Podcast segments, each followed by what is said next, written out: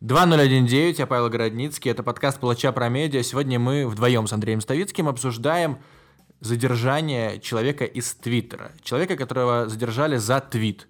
И человека, которого продержат за решеткой как минимум, как я понял, до 3 октября. То есть два месяца он просидит в неволе, фактически в тюрьме. Что случилось? Есть такой блогер, который называет себя Макс Стеклов. На самом деле его реальное имя Владислав Синицын. Не Синицын, или Сини... Подождите, э, Андрей. Просто Владислав Синицын. По-моему, просто Синица. Да, он не Синицын, он просто Синица.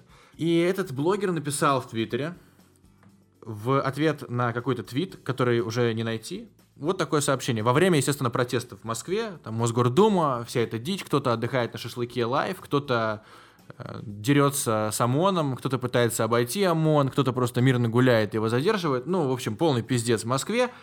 И пишет Макс Стеклов в ответ на чей-то твит. Видимо, имея в виду, что произойдет э, с теми ОМОНовцами, которые злоупотребляют своими дубинками. Цитирую твит. Посмотрят на милые счастливые семейные фото, изучат геолокацию, а дальше ребенок доблестного защитника правопорядка просто однажды не приходит из школы.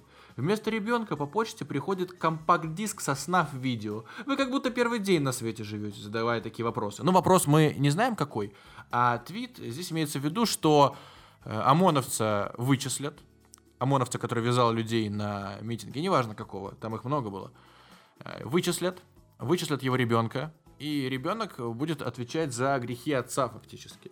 И здесь такой идет прямой даже намек, что ребенок будет похищен, избит или что-то еще с ним случится. Потому что снав видео, я так понимаю, что это не для всех знакомое понятие. Скорее всего, вы слышали этого словосочетания в батле Оксимирона против Джонни Боя где он говорил, ведь единственным местом, где наши имена будут относительно тесно, это название этого сна в видео. Я тобой пообедаю, тебе быть удобрением, ты здесь не за а за моим одобрением. Вот э, дальше по тексту там понятно что. Снав. И еще, кстати, простите, я перебью, в, в песне Dark Side из второго микстейпа, он там у него есть строчка «Не реже, чем на Аль-Джазира, мастурбируя на снав». А, ну да-да-да. Вот. Снав видео — это такая жесть с пытками, как я понимаю. Ну, такое видео, которое якобы где-то существует, Эм, но существует оно, естественно, не на Ютубе, и не на Рутюбе, и даже не на Vimeo, и даже не во ВКонтакте. Ну, это такое как бы общее понятие. Короче, чувак написал твит, э, и он теоретически написал его, ну, как просто свое предположение. И здесь э, восприняли его, как я понял, как инструкцию к действию, как руководство к действию. Соответственно, вот этот Макс Стеклов, он же Влад Синица, затвитил, Потом сидел дома, к нему врываются менты, вяжут его, э, везут на допрос, и там он признается, что да, это он писал твит, да, у него есть три телефона разных, объяснил, что он пользуется э, разными там операторами, вот ему просто нужно несколько номеров. Все эти телефоны, разумеется, айфоны, потому что они гораздо более защищенные, как мы понимаем. И этот Макс Стеклов подозрительно, вообще откровенно отвечал на вопросы, которые ему задавало следствие. Сейчас его посадили на два месяца, будет выяснение всех обстоятельств и так далее. У меня отношение к этому делу очень простое. Я считаю, что это какой-то полнейший произвол, несмотря на то, что Макс Стеклов полный мудак и, скорее всего, мутный персонаж. Э, здесь, во-первых, нужно было сразу же провести лингвистическую экспертизу до того, как его отправить в темницу сырую. Потому что, ну, просто схватили человека, сказали, все, ты какая там, соответственно, 282 ему шьют, да? Возбуждение ненависти либо вражды в отношении группы лиц. Э, здесь далеко не факт, что есть возбуждение ненависти или вражды. Он это описывает э, немного абстрагированно, на мой взгляд. Если бы я был экспертом, я бы рассудил 70 на 30, что никакого возбуждения тут не было. Это просто дебильный твит. Но не знаю, была ли лингвистическая экспертиза, скорее всего нет. Его просто закрыли. И он сейчас из-за твита два месяца проведет в тюрьме, как минимум ну, вернее, за решеткой. И он явно лишится работы, он потеряет время свое, и дело причем прозрачное. Вот что там два месяца выяснять, тоже не совсем ясно. Почему нельзя провести это все быстрее, оперативнее и так далее, я недоумеваю. Мне это все напоминает времена, вот, э, вернее, не времена, а напоминает серию Саус Парка, когда, не помню уже кто из этих героев, качал что-то с пиратского ресурса, сидя на втором этаже в своем домике в маленькой американской деревушке, И тут с вертолета врываются там местные, местные силовики, вяжут его, просто ребенка, за то, что он скачал что-то пиратское. По-моему, у нас наступают, ну, примерно такие же времена, потому что это Твиттер. Нахуй никому не нужен Твиттер этот, ну, серьезно. Это соцсеть, которая э, существует для шуток, тредов, э, один, один лайк, один факт, и для каких-то смешных политических срачей, которые, опять же, никого сильно не волнуют. Оттуда не приходят по ссылкам, там уже давным-давно нет ничего вирального. Все сидят в Инстаграме, во Вконтакте, в Телеграме. И тем не менее, очень быстро вычислили по IP этого Влада Синицу. И теперь вот ему придется отвечать за слова, хотя он имел в виду, может быть, вообще другое. Мне, с одной стороны, не жаль его, потому что он тупой, ну, об этом расскажет Андрей сейчас вам, а с другой стороны, я понимаю, что эпоха анонимности ушла окончательно. И странно, что дело Влада Синицы, оно не резонирует сейчас. Но, видимо, на него совсем всем насрать. Я сейчас выступлю, наверное, немножко таким плохим полицейским, но начну с того, что, мне кажется, все-таки его не вычислили по IP. Хотя вот мы об этом в новости про задержание Синицы написали. Дело в том, что Синица э, или Макс Стеклов, как он себя э, показывает всему миру, он уже до этого был известен, и он э, был участником одного из митингов в Москве в середине июля, как я понимаю. И, как оказалось, у него брал интервью Кашин 19 июля, э, и выяснилось, что этот Макс Стеклов на одном из митингов сказал, предложил провести э, минуту молчания в честь погибших от русского оружия, как я понимаю, украинцев и грузин. То есть такая очень странная история. И как он сам рассказывает, я утром проснулся, увидел буквально сотни новостей, эту цитату подхватили все прокремлевские медиа, чтобы показать, ну смотрите, ну какие же просто э, на улице Москвы выходят дебилы, которые с одной стороны, вроде бы как бы Э, выступают за свободу, свободные выборы, а с другой стороны они э, покрывают, наверное, так, э, убийц украинских и грузинских, которые вот, собственно, э, вражеские нам страны сейчас. Но действительно, это выглядит странно, если даже смотреть э, с позиции разума, если митинг за свободу выбора, ну ладно, просто за свободу. Причем здесь какие-то грузины и украинцы. И мне э, лично было бы странно. Потому что говорили, я не знаю, насколько это правда или нет, что на этих митингах после этой минуты молчания подходили люди, и там были украинцы, грузины, и извинялись перед грузинами и украинцами за агрессию нашего государства. Ну, это вообще какой-то шизофазия, мне кажется, и полное фриковство. Потому что давайте представим, мы, допустим, приезжаем в Германию, к нам подходит немец на своем языке э, извиняется за события 70-летней давности. Это, ну, по-моему, очень странно. И если вам интересно вообще персонаж этого Стеклова, посмотрите, а, посмотрите вот этот э, разговор э, Кашина с ним, там, э, мне кажется, очень э, хорошо раскрывается личность его. О том, что он, когда Кашин его спросил, если бы все случилось заново, могли бы повторить эту ситуацию, что бы вы сказали? Он сказал, что я бы сделал все то же самое, тоже призвал к минуте молчания. Хотя он там, конечно, упоминает, что он не конкретно украинцев и грузин хотел как бы почтить минутой молчания, но а точнее пассажиров, погибших э, в рейсе MH17, сбитым над Украиной э, в 2014 году. Но в любом случае персонаж очень странный, и я даже не знаю, как к нему относиться. Возможно, даже он и какой-то провокатор, я не знаю, потому что он очень удобная фигура. Он подарил просто идеальный заголовок для Вестей, для Царьграда, для, не знаю, там, РИА Новостей, ТАСС, любых э, медиа, которые связаны э, с Кремлем.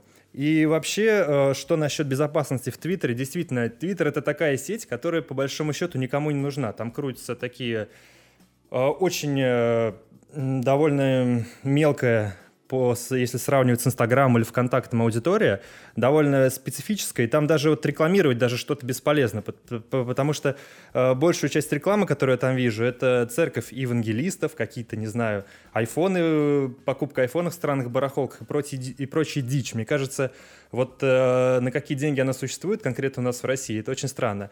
Э, ну, вообще, в любом случае, э, в, э, вышел э, текст допроса этого Стеклова или Синицы на базе. Тоже советую почитать, там интересно. Получается, что он э, не только его за этот твит как бы поймали, он еще там э, приглашал людей на митинги, э, что-то как-то провоцировал. В общем, там тоже какая-то наблюдается агрессия. Уровень конкретные угрозы по отношению к детям полицейских, я вот не знаю, это действительно нужно проверить лингвистически, но уровень шизофазии у нее очень высок. И на самом деле я вот всем советую, а, как бы вы ни относились к власти, к полиции и все такое, процитирую Noise MC, потому что с, с ментами связываться опасно, менты бывают хорошие и разные, хуевых больше. И поэтому лучше все это очень аккуратно. И, по крайней мере, не знаю, не если вы пишете под своим именем, и у вас там, не знаю, указаны какие-то контакты, но это полная дичь. Советую никому это не делать. И еще, кстати, два замечания по поводу всей ситуации, по поводу самого Влада Синицы. Я смотрел фотки, где он за решеткой, у него лицо было довольное, даже довольнее, чем у Кокорина, когда его задержали. Он почему-то улыбался. Я не знаю, ну как бы ты выпал из жизни на два месяца. Ты будешь содержаться в дерьмовых условиях. У тебя, скорее всего, появится судимость. Ну, не скорее всего, а точно. И при этом он стоит и давит лыбу. Действительно, признаки какого-то психического нездоровья. А второй Э, мой тезис э, очень прост на самом деле. Э, как раз если вы что-то и хотите взбулькнуть по поводу там, властей, по поводу ментов, по поводу ОМОНа, по поводу там, силовиков, ну и других людей, которых у нас не очень любят, то, во-первых, сразу же задумайтесь, а насколько это эффективно. Ну, понятно, что там выражение гражданской позиции, я не буду держать язык между булок и там сказать, что пиздить людей дубинками по коленям во время митингов, конечно же, нельзя. Задерживать просто иностранных граждан, которые тупо гуляют, приехали как туристы, тоже нельзя. Ну, наверное, все видели ролик, где идет семья, там мама, ребенок и папа, и папу забирают, ну а это иностранцы. И мама рыдает и не понимает, что вообще делать. Вот, конечно же, такое нужно осуждать, но, во-первых, э, нужно подбирать слова, во-вторых, э, все это должно быть э, целесообразно. И просто вот так вот орать «ненавижу мусоров, мусора, бля, пидорасы», не вы, кстати, вот да, не вырывайте из контекста, это я просто цитирую, э, не стоит. Это абсолютно бесполезно, деконструктивно, никакого диалога не возникнет и ни к чему не приведет. Ну, либо, если у вас, конечно, три VPN, я просто тут на выходных был в гостях у одного молодого человека, который занимается арбитражем трафика, и у него мало того, что заклеена камера на ноутбуке, что уже признак, скажем так, паранойи, у него еще и через три VPN организовано его присутствие в сети, потому что он очень боится, что его деанонимизируют. И или, как говорят, сдианонят. И э, вот если вы тоже по тремя VPN, конечно, пишите, что хотите. Может быть, это какая-то эмоциональная разрядка. Но в целом, наверное, не стоит. Потому что, кстати, вот история, да, из моего там детства, 10 лет назад, что было. Мы шли э, из школы, у нас там подземный переход на Ленинском, и была зима, и мы что исполняли? Э, чтобы не топать по минус 30, мы спускались в метро, проходили по платформе, выходили с другой стороны, где нам ближе к дому. И постоянно так, ну, всю зиму, наверное, так ходили, потому что был безграничный, безлимитный у нас проездной. И вот мы втроем идем, э, я, еще один мой друг и еще наш третий друг азербайджанец. И азербайджанец вел себя довольно дерзко, увидев э, ментов в подземном переходе, метрах, наверное, в 15 от нас, он негромко сказал «О, мусора, бля, пидорасы!» Ну, он сказал это просто обычным голосом. Не кричал, не пел, не танцевал. Но уже через две секунды эти доблестные сотрудники правопорядка, очень достойные люди, которые в тот момент пытались кого-то допрашивать, видимо, какого-то нелегала, они не то что забыли про нелегала, один с ним все-таки остался, но двое других метнулись к моему другу, которому было лет 15, наверное, на тот момент. Ну, какие в 15 лет мозги могут быть? В принципе, все мы были тупыми в 15. Они его скрутили и просто вывели из метро и повезли в непонятном направлении. И его вроде бы отец доставал и потом как раз из, из отдела. И в чем был профит от того, что он сказал мусора, бля, пидорасы, непонятно. Но зато я как бы убедился, что не стоит это произносить. Особенно вслух, особенно в интернете, да и вообще нигде. Это бессмысленно. Но вот скажи, Андрей, как ты считаешь, вот если адекватный человек без такого гнилого бэкграунда, как у Стеклова, напишет нечто подобное в Твиттер, будут, будут ли его искать? Будут ли его искать только по наводке? Или все уже как бы, все, эра анонимности закончилась. Я не знаю, возможно, если у него какие-то контакты есть на, в профиле, что, конечно же, полный дебилизм, если ты только не публичное лицо или там э, не пишешь ничего такого, то, я думаю, ему позвонят и попытаются пробить. А вот если он э, аноним, возможно, если, допустим, какому-нибудь отделу понадобится повысить статистику раскрываемости, они возьмут его на карандаш и будут, я не знаю, подпишутся на него. Товарищ майор подпишется на тебя. И будет смотреть, э, есть ли возможность его деномизировать. И потом, мне кажется, если он находится в России, проблем это не будет. Его поймают как бы при первом же случае, вспомнят эту историю.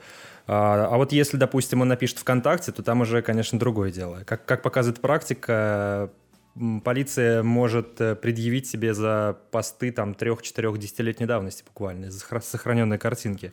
Ну, именно поэтому, наверное, очень многие сейчас просто стирают все со стены, в том числе Влад Цыплухин, например. Я у него спрашивал, почему ты все стерто? У тебя же там была куча крутых записей. Он говорит, знаешь, ничего не жалко, все, мне тут нечего держать. И у него там действительно пустая абсолютно стена. Ну, вот, по крайней мере, не знаю, год назад она точно была пустой, я не заходил с тех пор. Э, но что могу сказать? Вообще у нас сейчас какая-то идет э, жесткая тема именно с интернетом.